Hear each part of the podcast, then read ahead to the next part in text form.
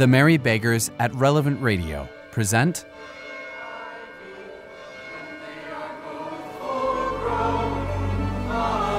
Episode 8 Three Spirits.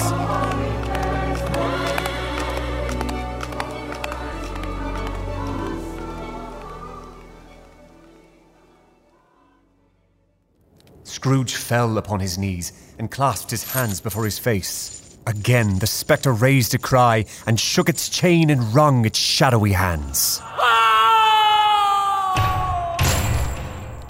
It is required of every man that the spirit within him should walk abroad among his fellow men and travel far and wide. And if that spirit goes not forth in life, it is condemned to do so after death. You are fettered. Tell me why. I wear the chain I forged in life. I made it link by link and yard by yard. I girded it on of my own free will, and of my own free will I wore it. Is its pattern strange to you?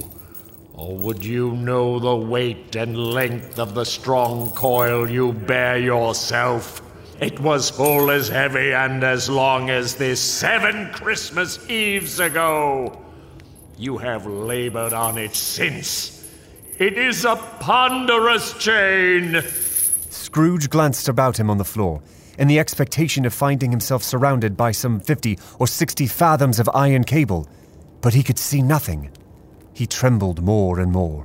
Jacob, oh, Jacob Marley, tell me more. Speak comfort to me, Jacob, comfort. I have none to give. It comes from other regions, Ebenezer Scrooge, and is conveyed by other ministers to other kinds of men. Nor can I tell you what I would. A very little more is all permitted to me. I cannot rest. I cannot stay. I cannot linger anywhere.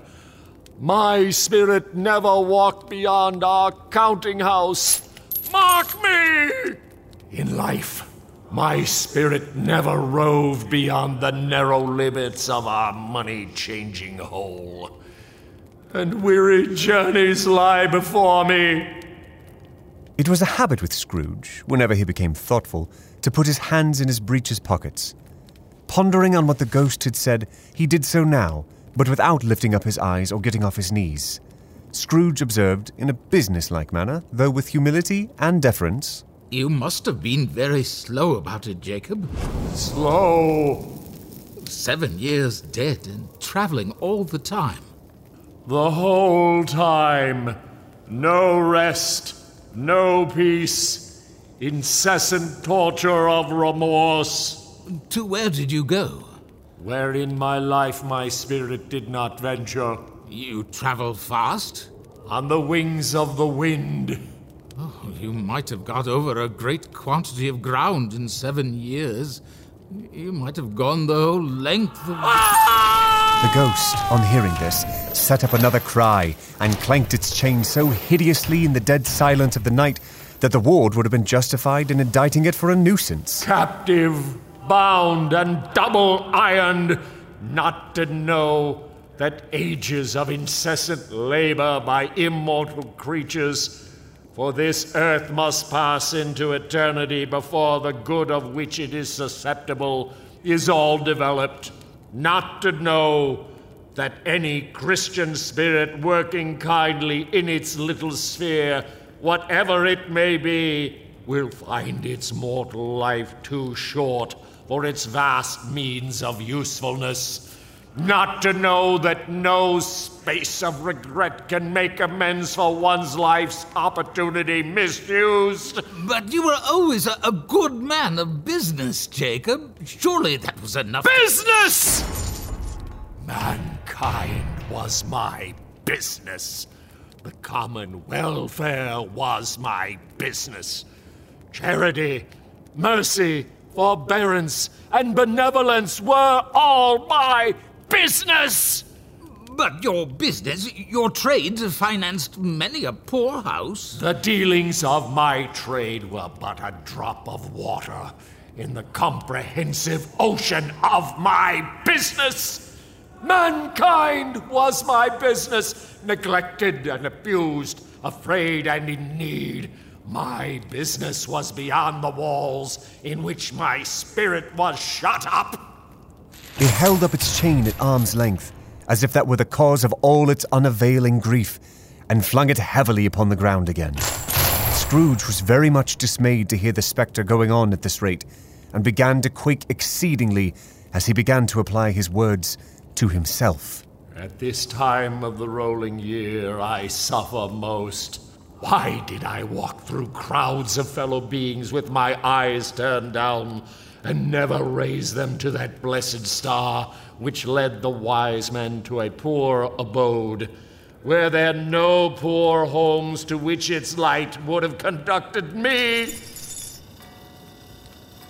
Hear me.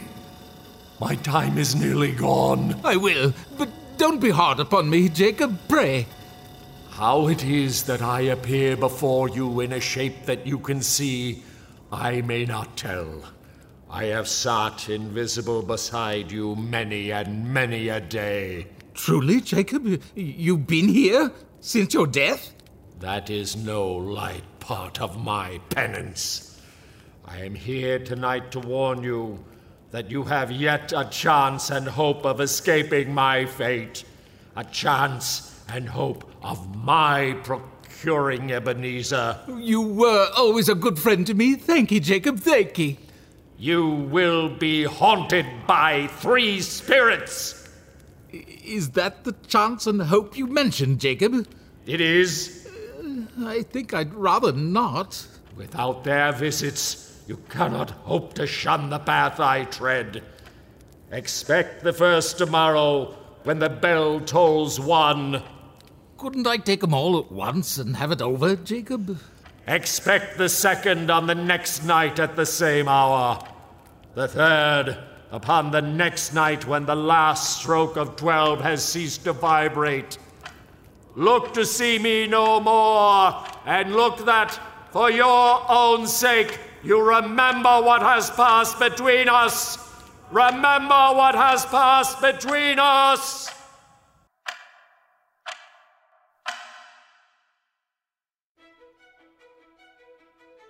Thank you, dear listener, for joining us as we listen to Mr. Charles Dickens read A Christmas Carol on the Christmas Eve right after it was published in 1843. Tune in tomorrow to hear Mr. Dickens read the next installment. We'll all be waiting for your return. Have a blessed Advent and a happy Christmas. We'll see you tomorrow. Do you want to hear more stories that bring joy to your family? Go to themerrybeggars.com and click donate. There's a link in the description to make it easy. Your donations make all our future shows possible.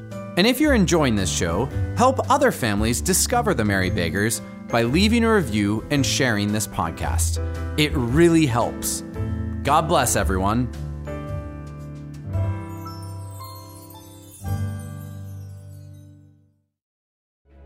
Come back tomorrow to themerrybeggars.com to hear episode 9 of Charles Dickens' A Christmas Carol. Charles Dickens' A Christmas Carol was adapted for radio by Peter Atkinson and Buzz McLaughlin. The narrator was performed by Peter Atkinson. Charles Dickens was Zubin Painter Eddington. Ebenezer Scrooge was Scott Lynch Giddings. And Jacob Marley was performed by Morris J. McNicholas. Sound design by Teresa Ombot and Kevin Conroy.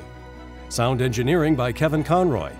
Casting and production was by Peter Atkinson and Michaela Elise Fox. Singing was provided by the Lincolnshire Relevant Radio staff, the Choir of St. Peter's in Volo, and the Merry Beggars Ensemble. The Merry Beggars is the entertainment division of Relevant Radio, bringing Christ to the world through the media.